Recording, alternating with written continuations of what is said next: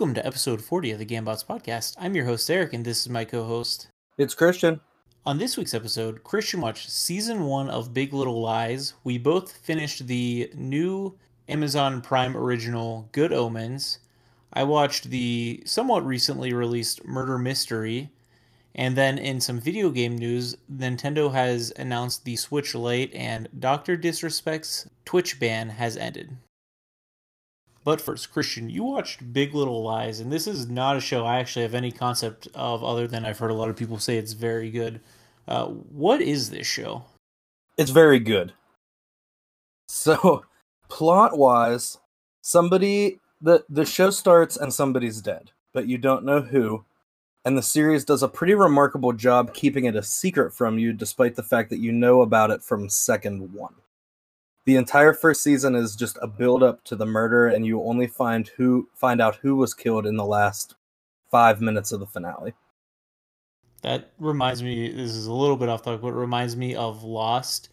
Uh, one of the later seasons when you find out John Locke's the one who died and you knew someone had died like the whole season. You just didn't know who. Yeah, so the entire show, at least in season 1 is told through a variety of interesting structures, I guess you would call them. The vast majority of it is told linearly from the start of one of the characters moving to town until the night of the murder. But they're very disjointed in in an interesting way, not in a bad way. Like I, I when I think of a story being disjointed, I think of like Batman versus Superman, where nothing really makes sense and you're zipping around through time and nobody knows where or why.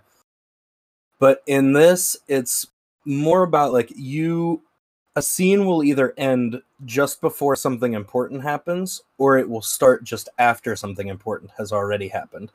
And you don't find out what that thing is until a few minutes later and it's told through these quick flashes as a, a character retells it or remembers it.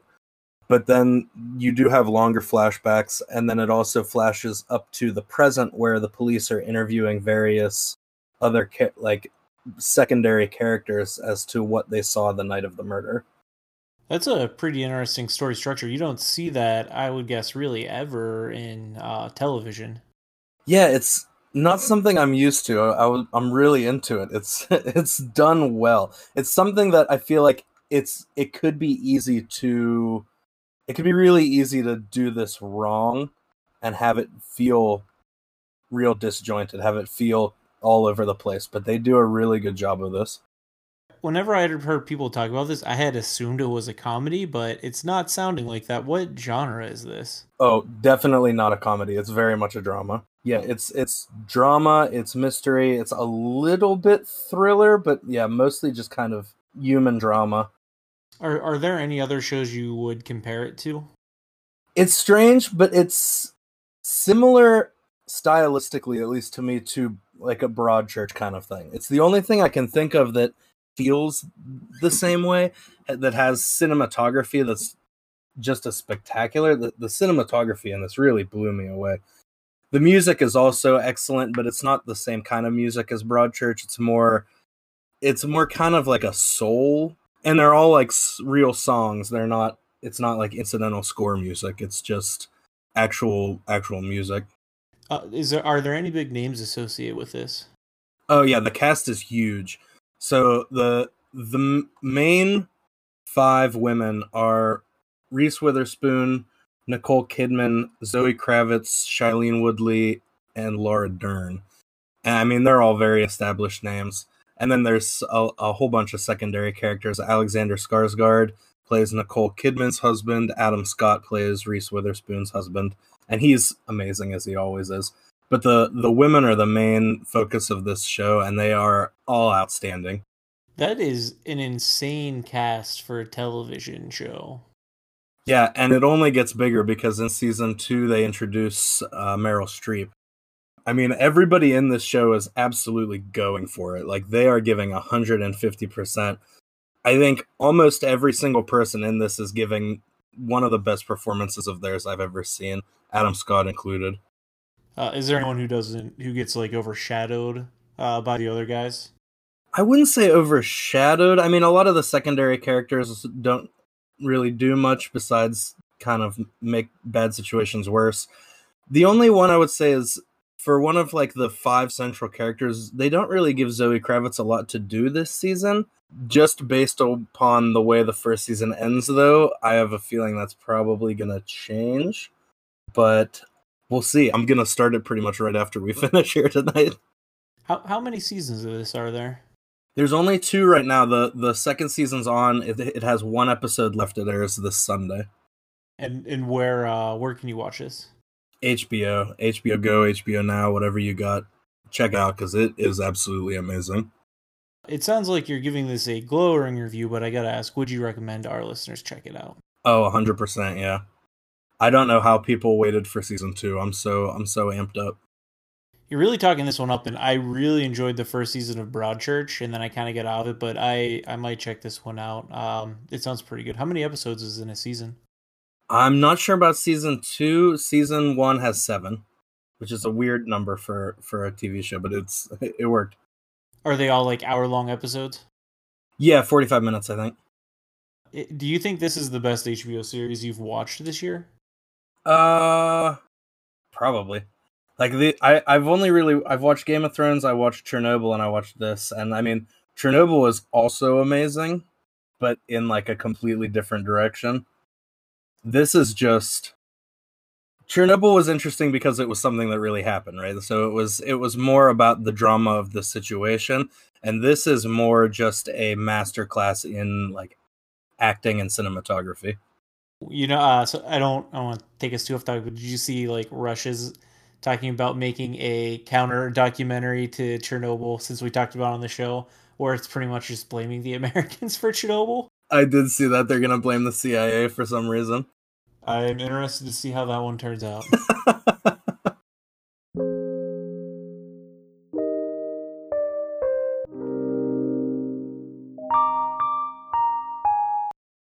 In the past couple weeks, Amazon has released an, uh, an Amazon Prime original, Good Omens.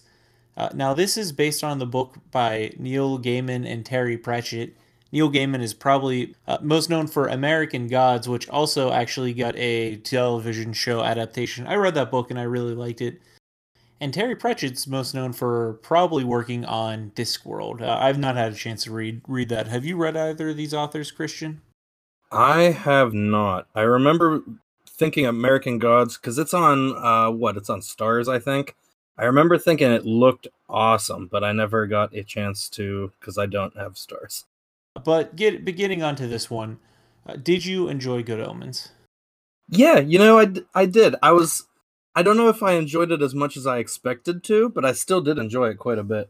Same. I really liked some of the episodes of it, and then the other ones they're fine. Um, I I did really like it though. So the premise of Good Omens is that an angel who's played by Michael Sheen and a demon who's played by David Tennant are tasked to essentially stay on Earth and thwart the opposite side's plans to either put too much good in the world or put too much bad in the world.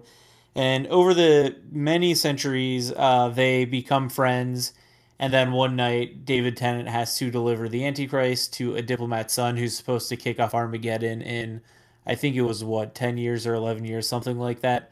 Uh, and so it follows them trying to thwart Armageddon with a twist in the first episode. They actually gave the Antichrist to the wrong couple, so then it becomes Armageddon does not go as planned, and it's them kind of scrambling to fix it, and then you get off onto a couple side stories involving witches and witch hunters and the the Antichrist himself. Yeah, this was uh it was goofy. it was goofy in a lot of uh, a lot of good ways. I really enjoyed the humor. I liked the uh like yelling at Noah about the unicorn getting away from the ark. Like it was it was a kind of humor that I really enjoyed. Oh yeah, it definitely had like a wry, maybe not wry, but a British sense of humor to it. And I thought David Tennant was fantastic in this. Oh yeah, hundred percent agree. So he plays the demon Crowley, and uh, Michael Sheen plays the angel uh. Um, I think they were by far my favorite part of this. I thought they carried the show, and I know they're following a book, but I, I wish it had been more of them and less of a lot of the other characters. Yeah, I think I think David Tennant was probably my favorite on-screen character. Honestly, I really enjoyed uh, Frances McDormand as the voice of God. I think she may have actually been my favorite character despite never appearing on screen. I thought she did a, did a good job. I, I don't know if I'd say she's my favorite character though. So, like I was saying, it's more than just them. They have the Antichrist and his friends, um, and then there's a witch whose great great grandmother, so many greats down the road, uh, was an actual prophet and very accurately predicted what she had to do to help prevent Armageddon. And so you get onto like after maybe the third episode, a huge scramble to prevent Armageddon. There's the four horsemen of an apocalypse who have a pretty cool uh, update, and uh, so over like a lot happens in this. Oh yeah, it is a very it is a very dense show. Like the, there is a lot going on all at once. And it's only six episodes too, and they're all like fifty ish minutes. The cast was much bigger than I was expecting it to be. I, I don't really know. Uh, I feel like some of them appeared in the trailer, but I forgot. Like when John Hamm came on screen, I didn't really know what to do with myself. I was very excited. Yeah, he I I liked his character too. Is pretty funny. The angels interacting with like hu- humans and human uh, customs and everything. I thought that was pretty well done. Yeah. Was there any part or episode that you particularly enjoyed? Um, I think it was episode three where the entire first half of the episode is just the story of the two of them on Earth, like all through history. You get like quick updates into their life as as they've become friends over time. Same. I think that was by far the strongest part of, uh, at least the strongest uh, half an episode. It really reminded me of. Did you ever see the movie Wholly Moses? I have not. Uh, it's an older movie, I think from 1980s. It's a parody, um, but it's essentially like like a competing Moses or a story of Moses, where you know they point out a lot of funny things that are happening, and it's not really like the stories you generally hear of Moses. Or yeah, did you ever see the Chris Farley movie Almost Heroes, where they're like the competing uh, Lewis and Clark? No. it, that, like that part reminds me a little bit too, where it's like revisionist history to everything, where you're seeing like another side that you normally don't. You should check out that movie, man. It's great. yeah, I'm, I'm gonna have to. I I just thought that episode was wild because I hadn't really noticed that there hadn't been any opening credits sequence until it came on at like the 32 minute mark. It was halfway through the episode before we got opening credits in that one. Yeah, well, that's the thing. They like lead right into it, and you're like, you you get into it, and you're like, oh man, okay, now we're starting. It was a 50% of the episode was the cold open you know, going from the stronger parts, I, I thought the weakest part of this were by far the kids, uh, and it's like because it's the Antichrist and his friends. Obviously, they're integral to the plot, but I did not have a ton of fun with their episodes. Yeah, so I liked when the Antichrist was interacting with the witch Anathema. I thought those scenes were fun, but when it was just the kids, I was yeah, it wasn't great especially when like once he starts coming into his power and then he starts getting it starts getting pretty strange towards the end. And he just keeps shouting that his new friends are coming. I think every time they click back to him he says that probably four or five times and i was like man we know. Like he, like he needs something else to say. One i mean it, uh, that was unfortunate but i will say one good thing they did in writing because this is a book I, I think they've had to alter a little bit but i I think it they do a good job subverting expectations of where this was going. Like when you read the premise, it, the idea is, oh, okay, they're going to have to stop the Antichrist, and then through uh like a mess up of the satanic nuns, that's not actually the story at all, and they're working with the wrong child for the like first half of the episode, and no one realizes because uh, heaven and hell do not actually keep tabs on Earth; they just believe whatever uh, Crowley and Aziraphale tell them. Yeah, that was that was interesting. And I did like that they had the one running joke about the flaming sword. It was one of the first jokes you had, and then one of the last jokes. So I yeah. thought that was great that they kept that going. I have a question for you. See if see how closely you were paying attention. Did you notice what book? Because they roll up to that airfield in the second to last episode, and the guard is reading something at his post. Did you happen to notice what he was reading? I remember when it came on, I looked at it. I thought it was American Gods, but I might be wrong. It was American Gods. I saw that and I laughed pretty hard. That's a nice little little nod there. Uh, also, did you notice? I I guess this was based on the book, but all the music was Queen music. Yeah, that was pretty cool. So, Christian, would you suggest our listeners check this one out? Yeah, I think I would. It like I said, it gets a little weird towards the end. Um, I wasn't really a hundred percent sure what was happening at, at, certain points, but it's a fun ride and it is it is a good uh, there's a good humor to it, so I did enjoy it. I actually really like this one. I watched the first episode and then waited a week, and then you had mentioned that you might be watching it. I ended up binge watching like five hours of it one Sunday. I, I couldn't put it down. I, I just really wanted to see what happens. So I would suggest people check it out. Uh, one more shout out I want to give is to the most dedicated delivery man in the history of fiction. Yeah, for sure. He literally kills himself to deliver a package to death. so I, I, I really enjoyed this one. If anyone else wants to check it out, it is streaming on Amazon Prime. I recently watched the new Adam Sandler and Jennifer Aniston movie, Murder Mystery, Christian, I know you haven't had a chance to see this one. So the basic premise of this is Sandler and Aniston are a married couple who are in a bit of a rut. For their anniversary, Adam Sandler only gets her a gift card and feels bad about it, so he lies and says he actually got her a trip to Europe she always wanted to go on. While they're on the airplane out there, Aniston meets a rich guy in first class who they apparently have bars on airplanes now.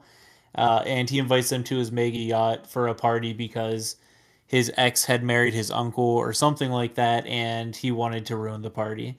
Uh, while they're there, the rich uncle gets killed, and everyone becomes a suspect. And then it's a jaunt around uh, parts of Europe to solve who the real killer is because Sandler and Aniston are wrongfully accused of it. This sounds pretty fun. Surprisingly, I I don't know the last time I've liked an Adam Sandler movie. I I saw the ridiculous six, I think it was called, and I hated that. I saw, I think it was called the Do Over. I also really hated that one. I I really thought Adam Sandler was just done for me. He was he was never going to connect again. I kind of like to stand up a little bit I, from what I've seen, but I I just feel like he's past his prime. This one isn't bad. It's not like one of the best Adam Sandler movies, but it's definitely uh, palatable. Yeah, I honestly can't remember the last time I I probably blended with Drew Barrymore. I think I really liked that one, and that's probably the last Adam Sandler movie, maybe the last one I watched in general. It's been a long time. So I, I think why I like him in this one is in every other movie I feel like I'm very aware that I'm watching Adam Sandler just do stuff. And in this one he plays a disgruntled husband and he has some like his normal sayings, but I feel like that is Adam Sandler now is a, just a disgruntled husband. So so it's way more believable than him being uh, like a cowboy or a secret agent or something like that. I, that's where I actually see Adam Sandler in life right now. Yeah. So this is pretty much like any other mystery movie out there. They do a pretty good job of you trying to guess who was the murderer this whole time and they definitely give you clues in the beginning to figure it out but i, I was not able to figure it out until like the very end. So they, they do hide it pretty well. I think there's some obvious ones uh, that they want you to think and then they have a better underlying story for it uh, which I, which I did enjoy. Right now I, I think it's funny this is sitting at a 45% by critics on rotten tomato but a 39% for the audience I'm surprised that that's actually not flipped because usually critics hate these types of movies. Yeah, no kidding. They're they're not often kind to Adam Sandler movies. No, and the audience has actually hated this more. I I roughly agree with them. I think it's probably between a 40 and 50%. Like I liked it. It's it's not bad to watch if you like Adam Sandler or you like you want to watch a comedic like mystery murder movie. Uh, I think there are worse ways to spend a Saturday night. Like you could watch Swiss Army Man, which was. I was like checking my watch to see how much time was left on it. I, I did, so I actually did didn't mind watching this one. It this one looked interesting, so I, I I had added it to my queue on Netflix. I'm probably I'm gonna have to get around to watching it now. If, if it's gonna be like a fun mystery tour of Europe, I'm I'm interested. Yeah, it, it's available on Netflix if anyone wants to check it out. Uh, I wouldn't put movies that you like actually want to see above it, but if you're just like I, I don't know what to watch, and you're going to spend like 30 minutes flipping around, you might as well put it on and see see if it catches your interest. So Christian, uh, you said you haven't seen Adam Sandler in one. What is your favorite Adam Sandler movie? Ooh, um, man, I did like Blended. It was really dumb, but I think I liked it not because he was in it. I think I liked it because of Terry Crews, who I love in everything. What was Blended? It was ah oh god, now I'm gonna I'm gonna struggle to remember it. So I think Adam Sandler and Drew Barrymore were work colleagues, I think, and they they got like shoved together to go on this vacation together, but the vacation ended up being for it, it was supposed to be for like m- new married couples who had kids with other marriages, and so now the families were supposed to be squeezing together, and so they have to try and pull off this like fake out that they're actually married so that they can get this free vacation. And Terry Crews was like the maitre d at this like fancy resort, and he was just a huge goofball the entire way through it, and it was pretty funny. Yeah, like I'm scrolling back through his IMDb now, and that is 100% the most recent one of his movies that I've seen, which is wild.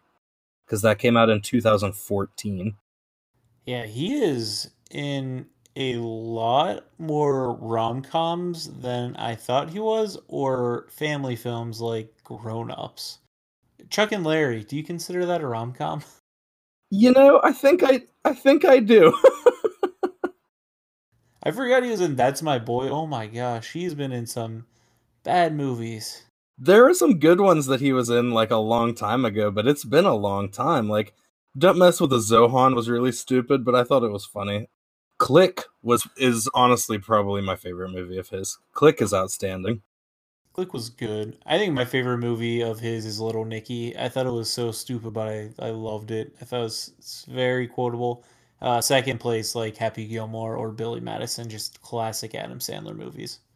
He was in a drama in 2007 called Reign Over Me with uh, Don Cheadle, and they both did a pretty remarkable job in that movie. It was he was in therapy after I think he was a 9/11 survivor, or maybe his wife had died. I'm I'm struggling to remember it now, but I remember that it was a pretty incredible performance from both of them and very outside of his box. I know he also did uh, the Cobbler, which I didn't see, but I heard was outside of his box. It did not look interesting though. Yeah, that's I I agree. I remember seeing that on Netflix.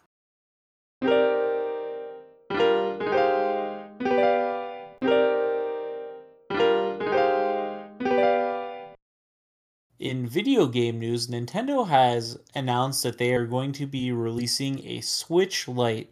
Uh, Christian, correct me if I'm wrong, but I do not think you have a Switch, do you? I do not. I have the PS4. Uh, the Switch Lite is essentially a Switch, but it's only in handheld mode. And I guess for our listeners, if you don't know what a Nintendo Switch is, it's basically a tablet with controllers on it that you can put into a dock, and then it take the controllers off, and then it appears on your TV and you can play it like a normal video game console. The normal Switch costs 299. The Switch Lite only does a handheld mode, so the controllers cannot be detached. Uh, it's essentially like a Game Boy or the uh, like a super good 3DS at this point.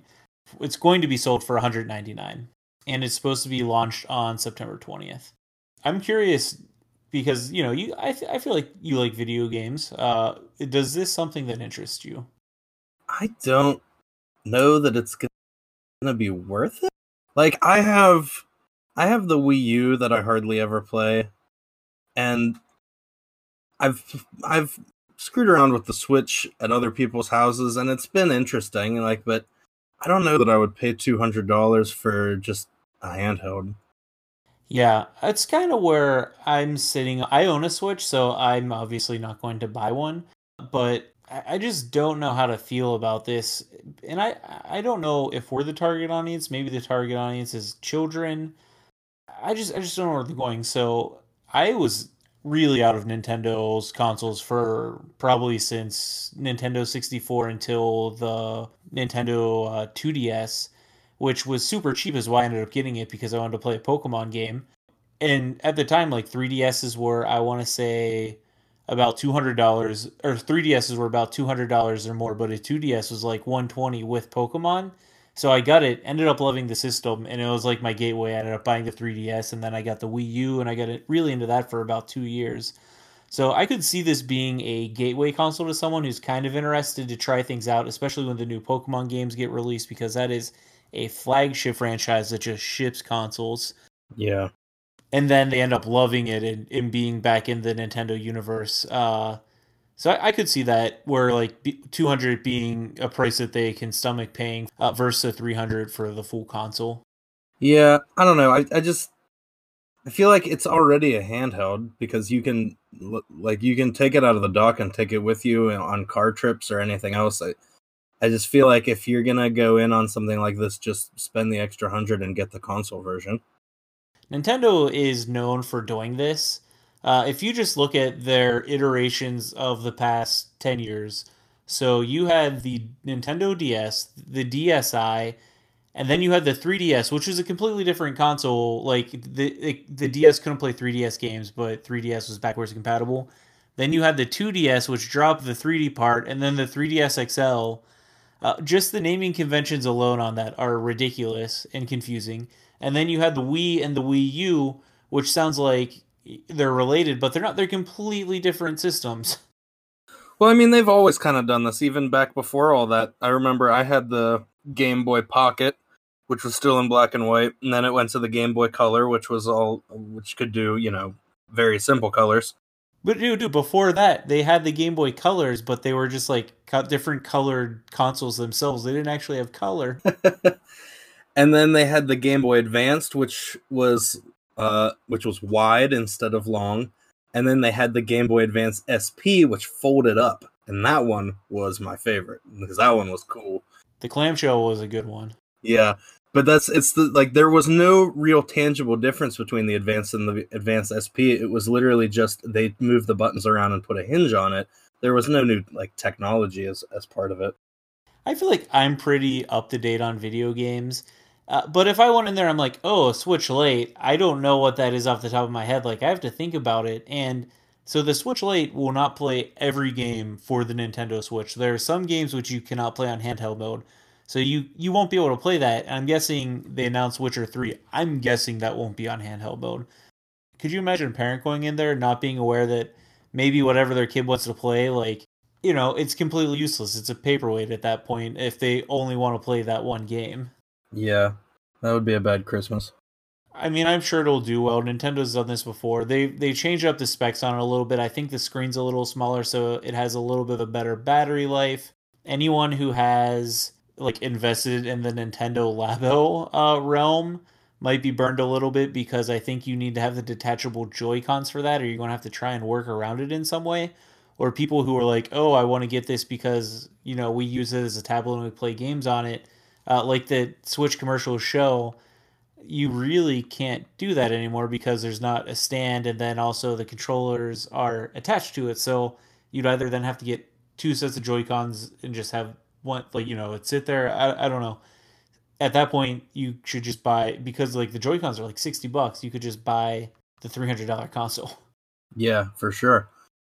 Yeah, I don't know. Like I, I remember when the Wii came out, there was this big Uh, split between where these companies were putting their money. Nintendo chose a different route, right? Like Sony and Microsoft decided to put all their investments into like high quality graphics and Nintendo put theirs into this fun new like not not really virtual reality but like motion control system. And then the Wii U came out and everyone was like what is this? It's the it's the same thing. And now that Xbox and PlayStation have started kind of catching up. I'm interested to see what Nintendo's going to try to do next because a a console that's also a handheld, I don't think is going to cut it for very long. The Wii U was weird. It was it's basically the prototype for the Switch, right? Like you had the giant gamepad, and I actually like playing on that a lot. Um, I like the touchpad and stuff. It, like Mario Maker on that was awesome so they've been doing that weird half generation step where it doesn't seem like they're going after the same audience as like PlayStation and uh, Xbox are. It seems like they're going they're trying to be either a secondary console or they're going for a much more casual market because I mean they put Doom on the Switch and I think they put the newest Wolfenstein, but you know some of the games even now are not looking great. They recently ported Mortal Kombat to it and on handheld mode. It does not look that great. And they also did uh, Bloodstained. Uh, does not also look very good on it. So we'll I, we'll see how it fares in the long run, especially once PlayStation Five and whatever the next Xbox are officially announced and come out.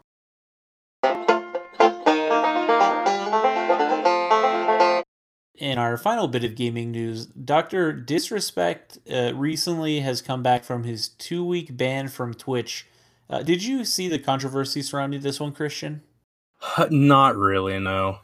Uh, so, Dr. Disrespect is a Twitch streamer. Uh, I don't watch him very much. One of my friends does, and he, he's a pretty big fan of him, uh, but I never got into him. I'm, I'm not really into Twitch personally. Uh, so, he was banned after doing an in real life stream in E3 and a couple of his streams, he essentially just walked into a bathroom and started filming from a stall. But while in the bathroom, he caught other people on camera, obviously using the bathroom, and I believe one of them was a child, uh, which caused a lot of outroar on the internet. I am pretty sure he got kicked out of E3, and then he ended up getting a two week ban from Twitch. Good. uh, so once he came back, he had about 80,000 or so concurrent viewers, and it went down and stuff. But it seems like he hasn't really faced any repercussions from the ban. And if anything, I think he got a little bit of notoriety from it where uh, a lot of his fans circled the wagon and have been supporting him. Allegedly, he was banned. Uh, I guess he wasn't banned. He was suspended for violating Twitch guidelines, which I, am I'm, I'm not too well versed in those. So I just uh, wanted to. I think an interesting question is, do you think Twitch should be involved in like policing their content like this? Yeah, I mean that's against the law. Like it shouldn't it shouldn't have just been Twitch. It should have been like legitimate actual authorities. Yeah, and that's the one thing I, I'm a little bit unsure if the the authorities got involved or not because it's in California. I have to imagine there's like laws in there about not filming people using the bathroom, especially children. I, I mean, granted, in his defense, he wasn't like going up to the kid and streaming. It was in a a passing shot, but still, like that's that's not cool. No, like there was a story a few, I mean, maybe like a year and a half ago about that Instagram influencer who took a picture of that old woman in the like the gym locker room, and she got like she got crazy fine. She just was in court a few weeks ago. I, I think Twitch has to ban him because they're the they're the body who's in charge of this because it's their company. But at the end of the day, I don't think they're actually like an impartial party. I feel like there needs to be someone else who actually goes over Twitch guidelines and and makes sure people are like following them because Twitch has a vested interest in having Doctor Disrespect back. Like they don't want to give him a full time ban because they're making money off of him. And it reminds me a little bit of an NFL situation where this this like suspension was, was more or less like a slap on the wrist, and it seems like he only got it because there was a lot of outcry, uh, similar to the like the Ray Rice situation when he'd face no repercussions until a video came out, and then the NFL kind of had a backstep, and everything seemed really arbitrary. Uh, so that, that's my stance on it. I, I'm worried that they're just going to arbitrarily enforce their rules where like bigger people on their platform get away with more, and a smaller streamer does something not nearly as egregious, I I bet they get much longer suspensions.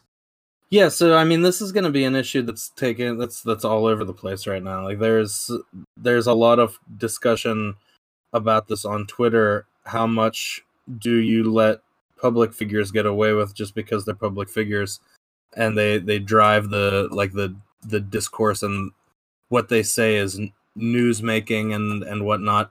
Do you allow them to stay on the platform just because of that because otherwise like you said you're just arbitrarily arbitrarily applying your terms of service and choosing to ignore your terms of service when the person has enough followers.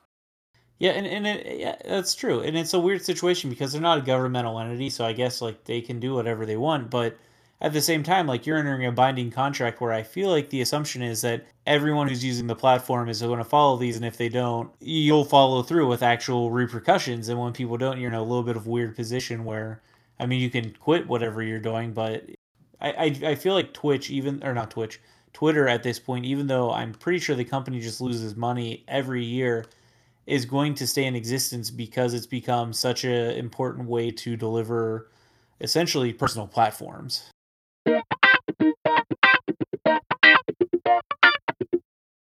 All right, and now we're going to play our Amazon review game. Just a quick recap Christian is going to read me a five star Amazon review for a movie.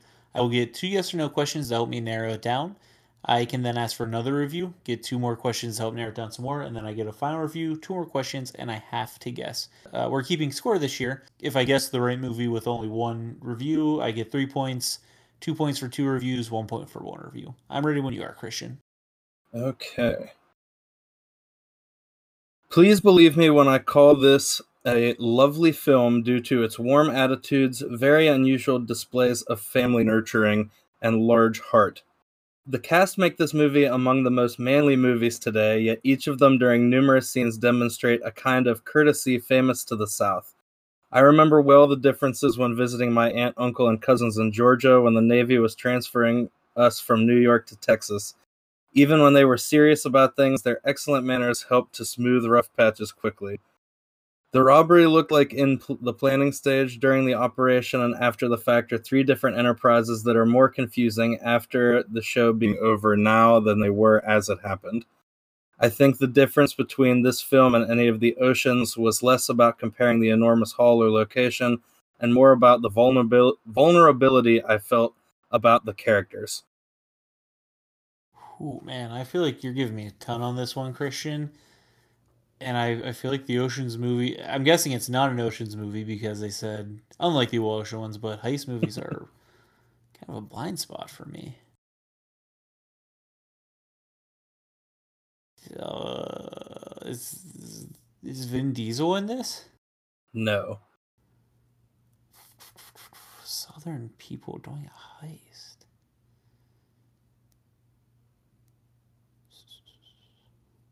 Was this movie released in, from the year 2000 on, uh, like 2000 to now? Yes. Okay, I'm going to need another review. Okay. Steven Soderbergh's triumphant return from semi retirement is not to be missed if you're a fan of good caper stories or a southern drawl. He assembles an absolutely stellar cast and definitely weaves together characters and cameos into a charming good time that is something between the Ocean's Eleven and the Dukes of Hazzard. With so many over the top blockbuster style CGI extravaganza movies bombarding the cineplexes of late, it's refreshing to see a well crafted film that relies on characters and story rather than over the top special effects. Too much fun and two thumbs up. Ooh, is Adam Driver in this? Yes. Um, God, I forget the name of this movie. Not Baby Driver. Uh, do they have a heist of a NASCAR race in this? Yes. Is this Logan Lucky? Yes. Okay, awesome. I love that movie. I forgot the name there for a second. I'm just forgetting all the names today. Yeah, I also really like that movie a lot more than I thought I would.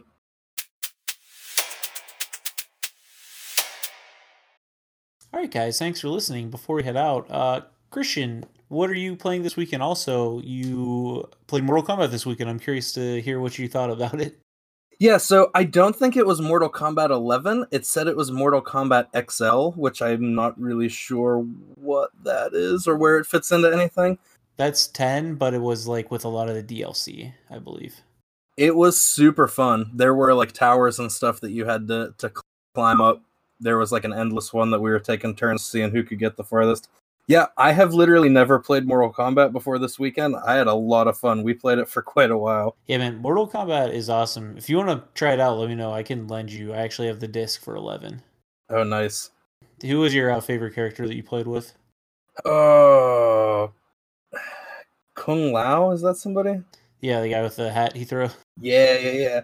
He like there was a version of him where he was like a gaucho, and you could turn his hat into a buzz saw. It was super fun. So, what else are you checking out this week? Well, The Lion King comes out this week. I'm really, really excited for it. It's one of my favorite Disney movies. I've been excited for this remake for quite a while. It came, it premiered last weekend to not good reviews. It's on Rotten Tomatoes. I think it it came out to like a 58%. I think it's over 60 now, but kind of barely. So that makes me nervous. But uh Yeah, that's the big thing I'm looking forward to this week. Yeah, I I mean I haven't seen any of the really the Disney remakes, so I wonder if people are just going to get fatigued by them because there's so many coming out. Uh, hopefully you enjoy it. This week I'm going to really make an effort to check out Stuber because we're going to review it next week. So I'm forcing myself to get there at some point between next uh, before next Monday. It's great. I'm I'm I'm very much looking forward to it. It it looks awesome. Otherwise, I'm still playing Bloodstained Ritual of the Night. I am I think pretty close to the end, but I don't know how far I am from actually platinuming it. I think I got to put some some time in after that. I recently picked up Mario Maker 2 for the Switch, so I'm pretty excited to be messing around with that because I love the first Mario Maker. That was like my pick up and play for 20 minutes uh, at a time game. So those are pretty much the three things I'm going to be focusing on this week. If time permits, I'm also going to try and watch Crawl. It came out last week. It's about like a bunch of crocodiles that invade this Florida town during a hurricane, and then the, the, the girl's trapped there with her dad it looked incredibly dumb, but I've heard good things from the people coming out with, and I don't believe them. So I'm excited to get in there and try and watch it myself. I heard that. Did you by chance see Midsommar? No. I was curious how that was. I heard it was bad. Oh, really? I heard mixed reviews It because I heard some people say it was pretty good, so, and I did not think it looked good. Yeah, no, it's by the same guy who did Hereditary, which I really hated, and so it felt from the tre- preview like it was going to be similar, and uh, there, so I was not very keen on getting back in there.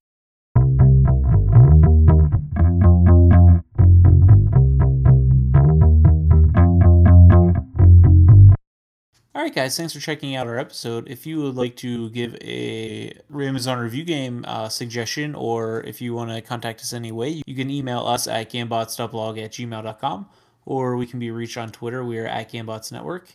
Otherwise, uh, thanks for listening, guys. Thank you.